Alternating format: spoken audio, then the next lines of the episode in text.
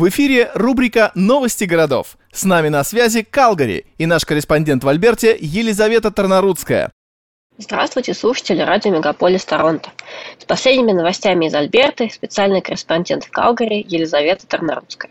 Альберта встретил наступление календарной весны инициативами нового премьера, холодной погодой, бумом киноиндустрии и наплывом русской культуры – 6 октября Дэниел Смит в результате внутрипартийного голосования стал лидером Объединенной консервативной партии и одновременно премьером провинции, сменив Джейсона Кенни, ушедшего в отставку.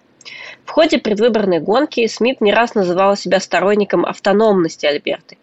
И вот в начале марта провинциальное правительство представило на рассмотрение новое законодательство относительно оружия. Новый закон, по словам представителей партии, разграничивает провинциальные и федеральные сферы влияния в этом вопросе и обеспечивает провинции большую автономию.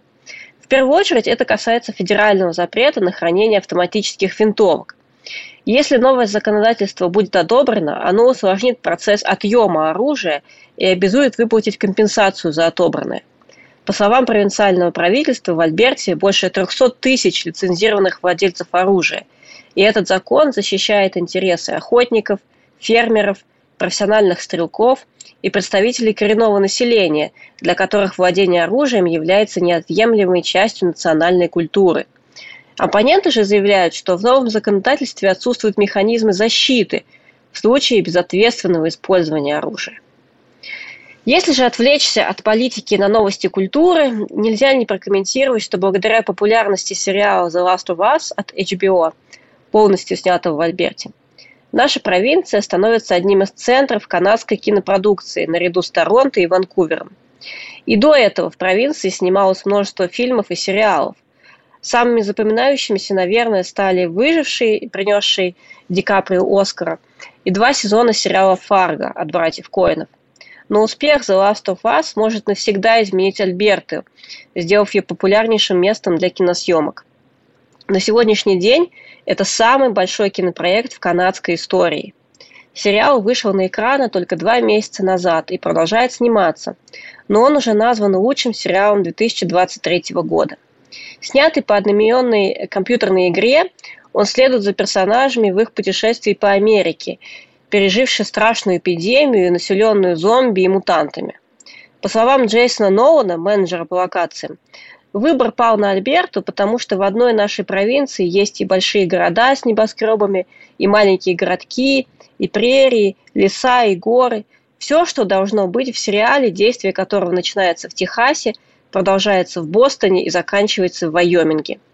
Сериал продолжает сниматься, и очевидно, что мы еще увидим много знакомых локаций на экране.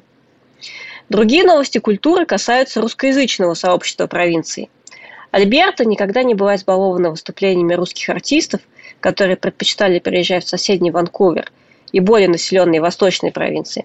Но в этом году Альберту, как, впрочем, и всю Канаду, ожидает бум русской культуры. В начале марта группа «Машина времени» собрала огромный зал в Калгари. В середине марта с лекцией «Русский иммигрант как культурный герой» приезжает писатель и поэт Дмитрий Быков. Музыкант Вася Обломов даст свой сольный концерт в апреле. И, наконец, Максим Галкин, юморист, тоже выступит весной. В июне же в Калгари отыграет концерт Борис Гермещиков и группа «Аквариум». Весна и лето, как мы видим, обещают быть культурно насыщенными. Традиционно март – это один из самых холодных месяцев в Альберте. По всей провинции лежит снег, а погода, как всегда здесь, варьируется от экстремально холодной до минус 26 градусов по Цельсию до вполне комфортной – плюс 10. Спорт на природе также продолжает быть актуальным.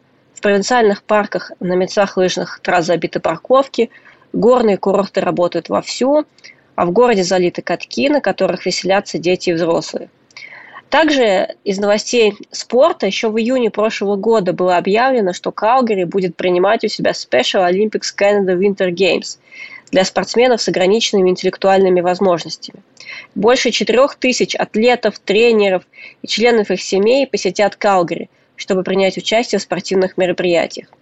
Город уже сейчас активно готовится к такому масштабному событию. Основные локации для самих спортивных соревнований, а также место для вручения медалей и для танца атлетов уже готовы. Однако, как сказал Кэрен Домит, главный менеджер мероприятия, Список того, что нужно подготовить, еще очень длинный. Однако мы надеемся на волонтерский дух калгарийцев, которые, несомненно, помогут организовать такое масштабное мероприятие. На сегодня это все новости нашей провинции. С ними вас знакомила Елизавета Тарнарудская. До новых встреч на волне радио Мегаполис Торонто.